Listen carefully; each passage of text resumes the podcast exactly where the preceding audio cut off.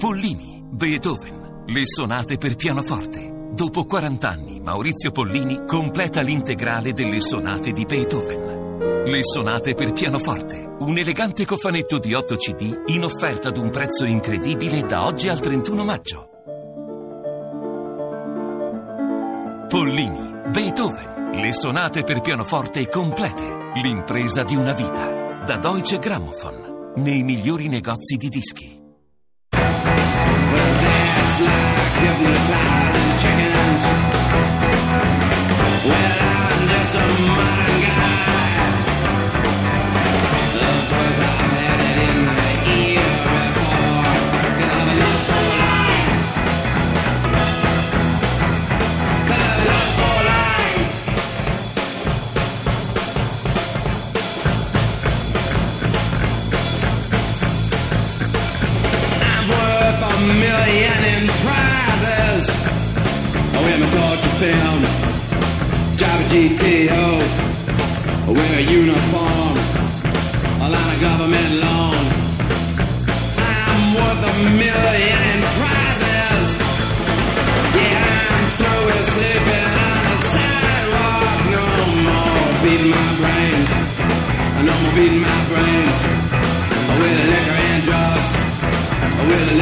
Allora, Marco di Alessandria ha mandato un messaggio con scritto Iggy, punto esclamativo. Come mai Enrico Ma Magrelli? perché ha subito individuato questa canzone che è Last for Life, Iggy Pop, sono 20 anni dall'uscita di questo, sembra, sembra ieri veramente. Adesso vogliamo eh, parlare di un grande personaggio della televisione, del cinema, Notevole, del cabaret, eh, Felice Andreasi, perché è uscito un libro davvero molto bello, eh, Felice Andreasi, un pittore in scena tra teatro, cinema e tv, pubblicato da Daniela Piazza Editore. E noi abbiamo al telefono eh, Franco Prono che ha curato il libro insieme a Antonio Di Lucia e Alessandro eh, Gaido, credo si dica. Sì, sì, Gaido, Eh, sì, Gaido. la- l'accento è giusto. Prono ci sei? Eccomi, ci Bentornato, sono. benvenuto, ciao, Franco. Ciao, ciao, allora, ciao. fai attenzione perché qui in studio c'è anche Gigliola Cinquetti che ha conosciuto Quella. Felice Andreasi. Ah, allora, davvero, bene. Quindi, quindi allora... Buonasera, ciao. Eh, ciao. Al- Allora, Franco, devi raccontarci perché avete, come avete trovato tutta la enorme messe di materiale che avete messo insieme in questo libro che è veramente molto bello, molto ricco, molto Grazie. variegato e con tante testimonianze. Ma noi innanzitutto abbiamo conosciuto Andreasi e abbiamo un ricordo meraviglioso di questo personaggio incredibile. E poi abbiamo preso contatto con eh, 50, forse 60 persone che l'hanno conosciuto, quindi sia gli amici, familiari, parenti e attori e registi che hanno lavorato con lui, studiosi di storia dell'arte, perché lui era soprattutto un pittore, lui ci teneva a dirlo. Infatti il documentario su di lui si intitola Esatto. Felice il pittore che dipinge, Che che, può dipinge. essere o un'invocazione oppure una- un titolo, sì. No, ma lui sosteneva sempre io sono un pittore che ho l'hobby di recitare, perché lui in realtà eh, ci teneva a fare il pittore, il guaglio è che non, non voleva vendere i suoi quadri e quindi eh, recitava in teatro, eh, in televisione al cinema in modo di, come dire, di mantenersi, anche perché era molto bravo a imitare le, le voci di qualsiasi persona e raccontare le sue storie stralunate e Però eh, Franco Prono Sì. era come quello del- della canzone dei, eh, eh, dei giganti, era un pittore che non, vende- non vendeva quadri, no? perché lui Esatto, non, esatto. non, eh, non li vendeva, no? dipingo soltanto l'amore che vedo, diceva. Ma tra sì. l'altro infatti Sì. c'è un ricordo della moglie molto bello no? che eh, descrive la giornata di Felice Andreasi che si alzava alle 6, cominciava a dipingere, Esatto, che esatto. m- molto di malavoglia eh, partecipava, poi ha, ha interpretato moltissimi film, eh, andava a fare altro no? e poi appena Sì. tornava a casa Esatto. si rimetteva davanti alla, alla tela E sua... oltretutto i suoi impegni di attore erano sempre in funzione del- della sua pittura perché eh, rifiutava dei film che lo impegnavano troppo fuori casa perché, Perché doveva andare a casa a dipingere e anche se era nella- nel periodo dei funghi, eh, siccome era un grande ricercatore di funghi, rifiuta- ha rifiutato un film- una parte in un film di Fellini perché era Vabbè. stagione dei funghi. Eh, Beh, i, funghi, sembra- I funghi sono molto importanti. Allora, visto Eh, che Andrea da Roma ha mandato un messaggio qui al 335 Sì. 5634 296, immemorabile fioraio misantropo di Eh, pane sì. e tulipani, beh, Eh, ascoltiamo un brano brano rapidissimo di pane Bene. e tulipani. Sei qui per la corona passi del pomeriggio, ho avuto un incidente. Oh, un incidente? Eh, Cosa è successo? Sono caduto, passi più tardi. No, veramente io ero qua per il cartello. Ah, il cartello. Quello che è attaccato sul vetro. Lei? No, lei non va bene. C'ho bisogno di un giovane robusto io.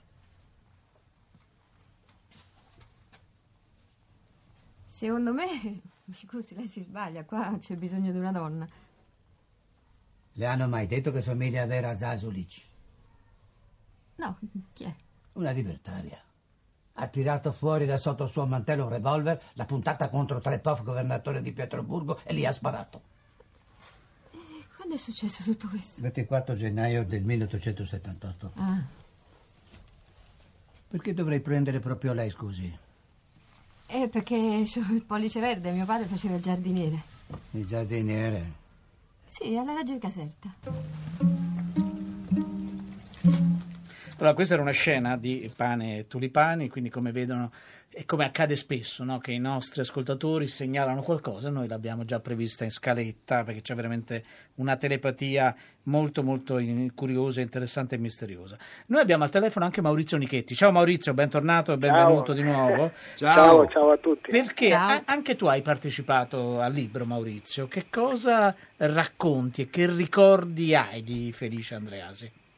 Guarda, quando si parla di una persona che ha rinunciato a un film di Fellini per andare a raccogliere funghi, non si può, non si può non considerarlo un genio e non si può non considerarlo una rarità nel mondo dello spettacolo italiano. Ecco, io lo ricordo come una persona speciale, una persona assolutamente anomala in un mondo dove già, eh, diciamo vent'anni fa, quando poi ci siamo conosciuti, forse qualche anno in più, eh, già si cominciava a immaginare un mondo dello spettacolo pieno di gente che urlava, sgomitava e, si metteva in vista. Ecco, trovare una persona che recitava sempre un passo indietro, un tono più basso, con delle battute che arrivavano poi magari anche con quel minimo di ritardo che- con cui sanno arrivare solo le battute intelligenti, beh, insomma, era, era raro. Io quella che è una conoscenza, una stima, una considerazione alta che avevo di lui, me, la- me ne sono ricordato per Quo Vadis, per una piccola cosa,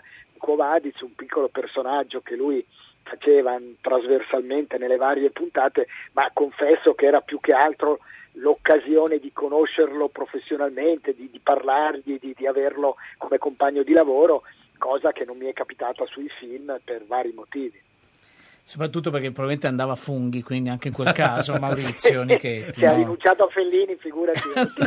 no, non per quello, magari doveva finire di dipingere qualcosa, quindi ho detto No, no, ne, ne parliamo guarda, un'altra volta, Con insomma. Covadic era molto contento. Diciamo che ci si annusava come persone abbastanza schive, come persone non presenzialiste, come persone che comunque fa- amavano quello che facevano e quello che dicevano, ma indipendentemente poi dall'essere presenti ogni momento nel mondo mediatico che già all'epoca stava diventando quasi obbligatorio per tutti. No, no, quello è vero. Franco Prono, prima dicevamo che nonostante questa ritrosia, Felice Andreasi però eh, ha, ha una filmografia non indifferente. Eh sì. Vuoi, Franco, vuoi ricordarci qualche titolo che ti sembra importante proprio per capire il peso Beh, attoriale eh, di Felice Andreasi? Allora, due film con Guido Chiesa, Il caso Martello e Partigiano Johnny. In cui eh, in uno dei due faceva anche due ruoli, no? Eh sì, esatto, i due fratelli I due- Martello. esatto. ecco. E poi un film con Pupi Avati, storia di ragazzi e di ragazze. E poi ha fatto i- gli Stormtrooper, io ricordo uno Stormtrooper in cui faceva parte di un sergente cattivo, diciamo, e del Papa. Lui era straordinario a fare l'imitazione di Paolo VI perché era identico a lui nel modo di parlare e di gestire. Eh, l'ha fatto anche in altri film e in cose televisive, insomma Paolo VI è uno dei suoi cavalli di battaglia insieme a Gustavo Töni, a Gianni Agnelli, eh, poi era Era, aiutato anche da- dall'accento in quel caso. Eh beh, in quel caso sì. Poi era nota la sua eh, declamazione di Piemonte. di Salve Carducci. Piemonte, sì, a, te, Ecco. a te con melodia muta. Eh, Eh, vogliamo ascoltare proprio da, eh sì. eh, così, un altro frammento dal nostro archivio? Bene. Per la fine dell'anno mia moglie l'ho bruciata. Viva.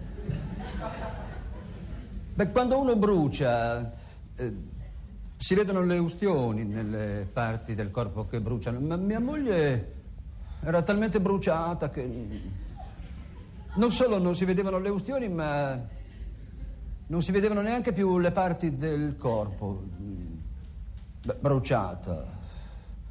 Più che bruciata era fusa, ecco. Liquida. Come sia andata che l'ho bruciata io non mi ricordo più, ma mi ricordo che mia mamma mi ha detto distratto. Sei sempre stato distratto, ma adesso non essere anche disordinato. Raccoglila almeno, no? E- È sempre, è sempre, è sempre tua moglie. E, e- beh, come faccio io a raccoglierla? Non vedi? È brodo. È scivolata sul pavimento e, e si è allargata tutta sotto i mobili. Lasciamola lì. Tanto dopo un po' si secca, si raschia via, si passa la cera e tutto torna come prima. E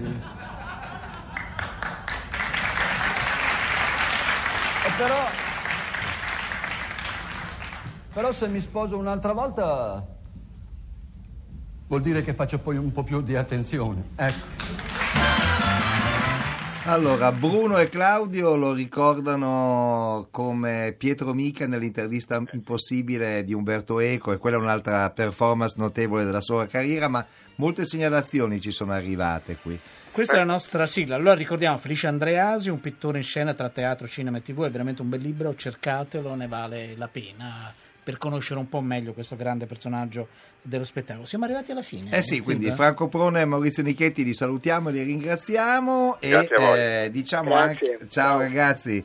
Eh, diciamo anche che questa trasmissione, possiamo dirlo, è stata fatta da Francesca Levi, da Maddalena Nisci, da Mauro Todini, da Massimiliano Bonomo, da Alessandro Boschi e qui in, eh, al telefono c'erano Franco Prone e Maurizio Nichetti e qui con noi c'era Gigliola Cinquetti. Grazie, Grazie, mille. grazie Gigliola. Grazie a voi, grazie Steve, grazie Roberto. Eh, Ciao, ciao. E- grazie. e- dunque, il nostro quiz misterioso, però, che Eh, è certo. i cavalieri che fecero l'impresa di Pupi Avati e nessuno lo ha individuato. ma- Neanche è successo. Cinquetti Nemmeno che l'ha io, che l'ho Perché gli interpretato, indizi mio erano architettati come si deve. E c'è tre soldi? C'è tre soldi, eh, tre soldi ci propone eh, perché siamo qui di Silvia Boarini, che è una giornalista che lavora anche nel terzo settore, che ci racconta storie di cooperanti, di attivisti che eh, abitano e sono nati a vivere in Palestina.